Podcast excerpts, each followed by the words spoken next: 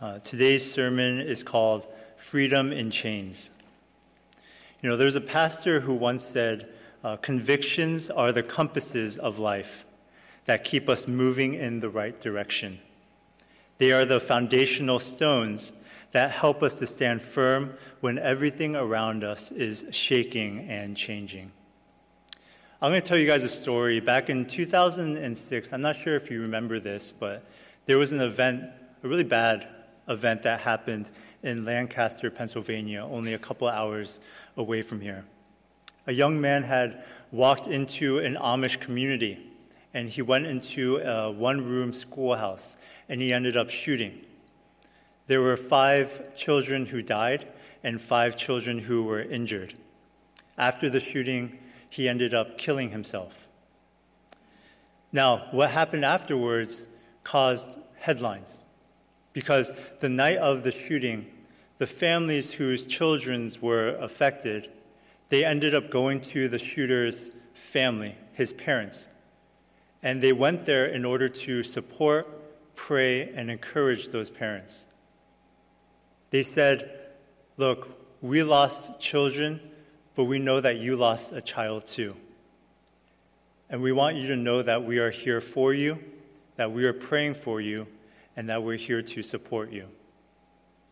After talking to the parents, they went to the shooter's family because he had a wife and three kids.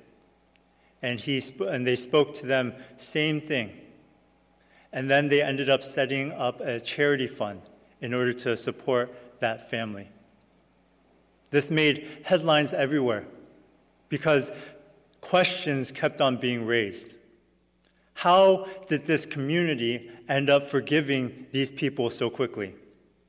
How did, this, how did these families whose children passed away, how, how were they able to still go and support and encourage and love this other family? In fact, there were some news pundits who were very critical and they would say things like, man, they actually shouldn't have forgiven that quickly. That maybe their forgiveness was a false type of forgiveness because they should have waited until there was remorse shown. They should have waited because the other family needed to feel guilty in order for them to be truly forgiven. After all of that, there was an opportunity for some interviewers to interview the Amish families. And they asked that question. They said, How were you able to respond in that way? And these families all said just one thing. They said that the reason they were able to forgive was because simply for them, they believed that Jesus Christ forgave them. They said that for them, they committed every sin possible, that they, for them, they were murderers in their spirit. And yet, Jesus Christ was still able to forgive them. And so, of course, they should be able to forgive others. Church, what, what these families are pointing out is that our response as Christians is not dependent on other people. It's not dependent on how good or bad our circumstances are. Our response as Christians is dependent upon our conviction in, in the gospel. Do you church truly believe that Jesus Christ died for your sins? Do you fully commit to that fact? Is that the very foremost part of who you are? That when you were dead in your sins, that there was nothing that you could do to earn eternal life, that there was nothing that you could do to be adopted into his family, but God so loved you that he sent his one and only Son to die on your behalf.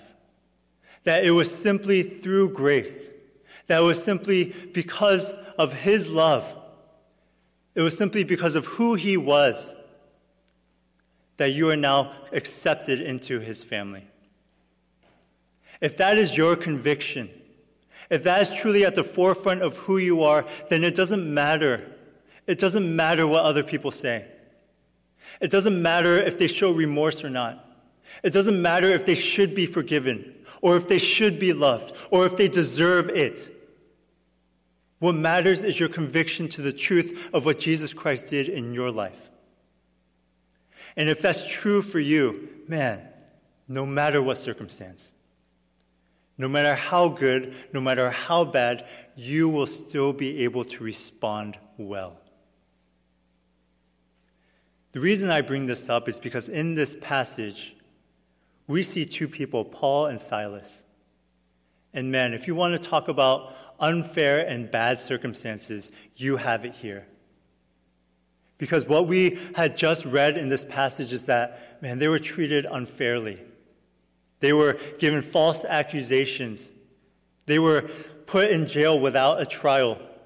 They were beaten and tortured. And yet it says that they were praying and singing hymns to God. How were they able to respond in that way? You see, the answer is simple and yet so difficult. It's because their conviction in the gospel was greater than the fear that they had in their circumstances. Of course, of course, jail would have been difficult. We're going to go into that. Of course, their ter- torture must have hurt. Of course. I'm not trying to belittle that. I'm not trying to disparage that. But what is also true is that for them, those things were light in comparison to the gospel the truth of their lives. Their identity was based upon what Jesus Christ did for them. That's why they were able to sing praise. That's why they were able to pray. That's why they were still able to rejoice always. And so, right now, church, what we're going to do is look at Paul and Silas and we're going to follow their story because I want you to understand that your convictions, whatever they are, they will drive your life. Your convictions are your moral compass. They will guide you either in the right direction towards the Lord or they will drive you away from Him. Because the question is not whether you have conviction or not. The question is, what is your conviction in? Is it in the gospel or is it in something else? And I want us to explore this passage because it's only when our conviction is in the gospel that you will find true freedom even if that means you are in chains. There are three things that we can see today. First is that they were treated unfairly. Second is that they praised God. And third is that they were set free. First is that Paul and Silas were treated unfairly. So you see, church, to understand what happens, we have to actually look uh, a couple verses earlier. See, last week we talked about this demon possessed girl the slave girl who could tell fortunes. Now, Paul, he ends up casting out the demon, and as a result, it says that the masters were furious because they weren't able to make an income anymore. They weren't able to profit off of her.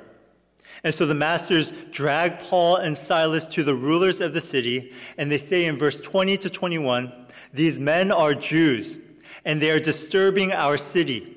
They advocate customs that are not lawful for us as Romans to accept or practice.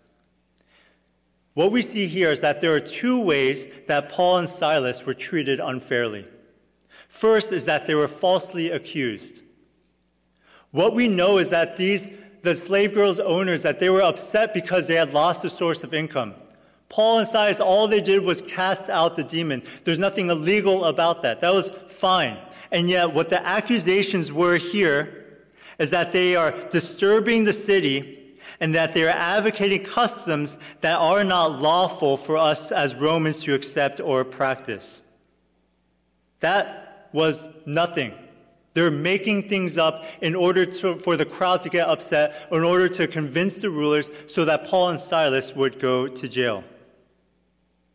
The second way that they were treated unfairly was that they were beaten and thrown without a trial. They weren't given an opportunity to defend themselves. They were just immediately cast into prison. Verse 24 says, Having received this order, he put them in the inner prison and fastened their feet in the stocks. What we know about this is that the inner prison were the prison cells where there was no light and no fresh air. It also says that they were put in bonds or in stocks. Now, when you and I think of stocks, man, we don't really get the right idea of it because for a lot of us, we think of what? King's Dominion, maybe Six Flags, maybe Disneyland, when we take the picture and it's all nice and, and people are smiling and it's, it's good, right? But back then, it was a little different. Because the holes that you would think of were to put your arms and your legs, they weren't right next to each other. They were actually put as far away as possible. Because what stocks are meant to do is actually tear apart or rip apart your muscles and your tendons to make sure that your limbs are in the most uncomfortable position that they can possibly be in.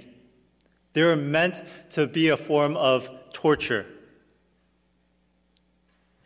You see, church, before Paul and Silas could even say a single word of defense, they were thrown in jail, they were falsely accused, they were beaten and tortured.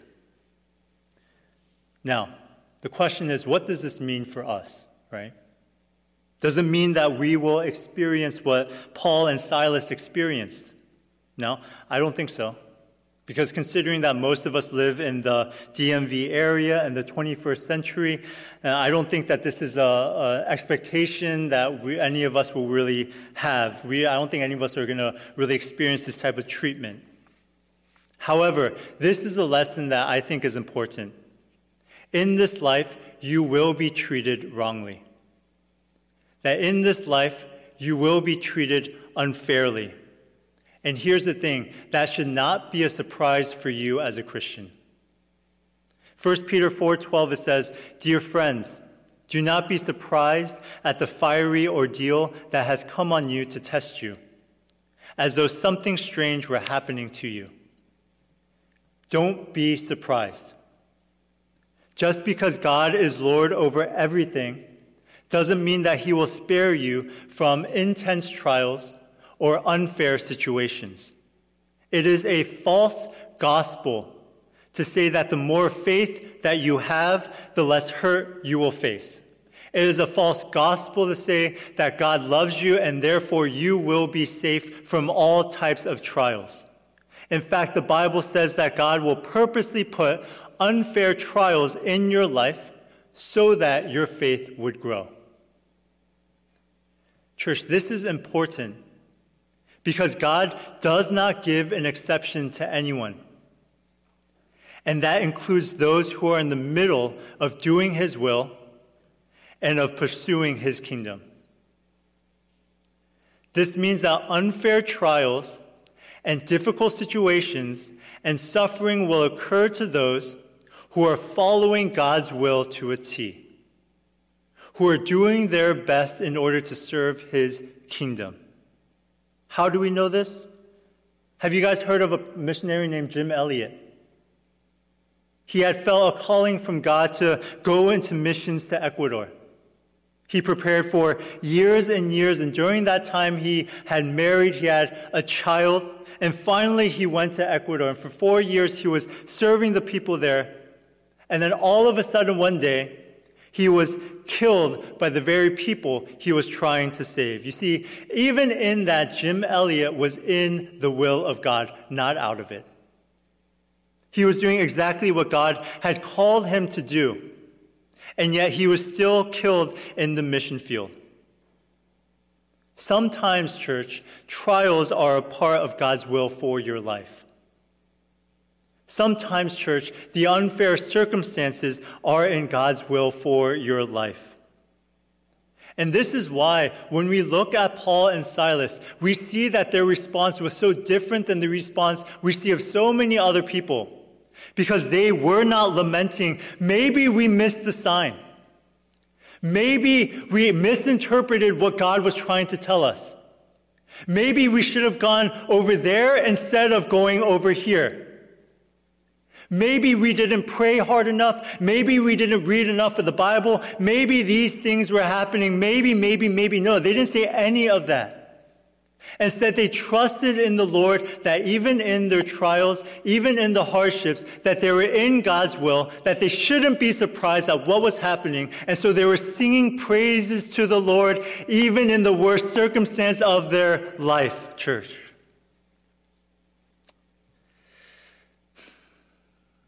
And look, I know that for a lot of us, when we hear this, It doesn't necessarily bring that much comfort. Because what I'm saying, what the Bible is saying, is that you will go through suffering. But I hope that we don't lose hope. Because God, He does give us promises in the midst of our suffering. The first is that God, He says that He will be with us and that He will be strong even when we are weak. 2 Corinthians 12:10 says, "For the sake of Christ then I am content with weaknesses, insults, hardships, persecutions and calamities. For when I am weak, then I am strong." It is in our desperation that we will cling to Jesus Christ. It's only when we're drowning, church, that we will ever seek a lifesaver. It's only when we are treading water, when we are barely breathing, that we will try to look for that lifeboat. And the reason why that is so important is because our true strength doesn't come from ourselves, it's not going to come from our abilities or our health or how good our careers are. Our true strength will come in our faith in Jesus Christ, and trials help us to strengthen that faith. Now, the second promise is that you will have peace even when you don't understand. Philippians 4 7 says, And the peace of God, which transcends all understanding, will guard your hearts and your minds in Christ Jesus. Even when you don't understand, you will have peace because you know that God understands what's happening. And even though you are not sovereign, even though you can't see the past or the future, God can see all of it, and He will take care of you. And lastly, the third promise is that God, He sees your pain. Psalm 56 8, it says, You keep track of all my sorrows. You have collected all my tears in your bottle. You have recorded each one in your book.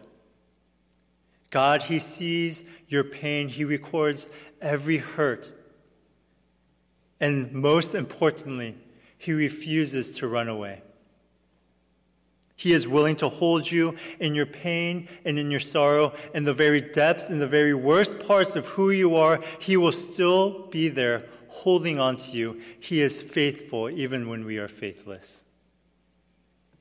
He will be with you, church. So, Paul and Silas, you see, they are treated unfairly. And yet we see that their response is to pray and to sing. Verse 25 says, About midnight, Paul and Silas were praying and singing hymns to God, and the prisoners were listening to them. You see, when times get difficult, Satan will begin putting thoughts in your mind. He's going to tempt us to think if God is good, then why didn't he protect me? He's going to tempt us to think if God really exists, then why am I going through this? And what we see here in this passage is that Paul and Silas show us that the only way, that the true way to resist the devil and these thoughts is to have a greater conviction of your faith. You see, church, the reason that we have doubts, the reason that we kind of get tempted to think about these different things is because we have forgot what God has done in our lives. We forgot that we were dead in our sins. We forgot that it was only Jesus Christ who could save us. We forgot that it was simply grace that saved us, church. And when we forget those things, man, that's when those thoughts begin to infiltrate our minds. That's when we begin to think, and maybe God isn't real. Maybe God isn't good. But Paul and Silas, they were able to praise and they were able to pray because they did not forget God's grace in their lives. This is why I know that for Paul and Silas, praising God was a habit. They would not have, they would not have been praising God or singing to God in the worst moments of their lives if they were not habitually praising God in the everyday small moments of their lives. Do you get what I'm saying? Church, when times are difficult and things get really hard, those are the times when your habits will, be, will begin to show. That's when the things that you have built up before will begin to show who you are now. You know that saying where they say, you know, your trials are where your true character shows? Look, trials are where your true habits show also. That when you have been praising God in the small moments, in the everyday moments of saying, God, I thank you for my health. I thank you for my, my family. I thank you for my life today. I thank you for these little things. Guess what? When things get really difficult, that type of habit will automatically apply. I can guarantee you that Paul and Silas didn't begin thanking God in that moment. Absolutely not. They were thanking God even in the small times. Even in the moments when maybe we would never have thought, we, we would never have thanked God, they were thanking Him. And yet that helped build the habit where even in the worst moments, they were able to, to sing. They were able to praise. They were able to say thank you. You see, church, we know that eventually Paul and Silas, that they would be freed here. But Paul and Silas, they didn't know that. For them, they, they thought that they would be executed the next day. Their singing church was not based on their knowledge of a happy outcome. It was based on what God had already done in their lives. Their praises to God was not based upon something that may be good, something that maybe blessings could happen in the future. No, no. Their praises were based upon what God had already accomplished for them. That needs to also be the truth for us. As Christians, our conviction comes from what Jesus Christ has done in our lives. He has given us this free grace. Is that your conviction, church? And that's why for Paul, man, he could be in prison, he could be in a boat, he could be on land, and he would still be thankful for what God had done. A scholar named G. Campbell Morgan said, Paul did not sing because he was to be let out of prison. He sang because prison did not matter. For so many of us, man, I, I know that we don't think this way. We base everything off of our circumstances and how good or how, how bad our lives may seem. We base how we, rea- how we act towards somebody by how they react towards us. We give love based on who we think deserves it we forgive based on who we think deserves it. And that's why we have so many professing Christians who constantly grumble and who are constantly discontent. That so many of us are like the Israelites who would rather go back into slavery and sin rather than be in freedom in the wilderness. Remember what Jesus Christ has done in your life. And all we can do is ask that the Holy Spirit would convict our hearts to know that, man, this is the truth. This is who I am. This is how I want to move forward. That if that isn't true for you, that if you aren't convicted of this, pray for it. Pray for it. Ask that the Lord would convict your heart. That this would be the truth for you that you would not begin basing how you react to how people or how circumstances are, that you would react based on what Jesus Christ has done for you. Pray for it. Church, this is all habit building. Build your joy today. Build your joy in the small things. Build your joy to be a habit so that when suffering approaches, you will sing to the Lord. Amen. And lastly, my third point is that Paul and Silas were free. Around midnight, God, he placed an earthquake in the jail. Now, how do we know that God did it?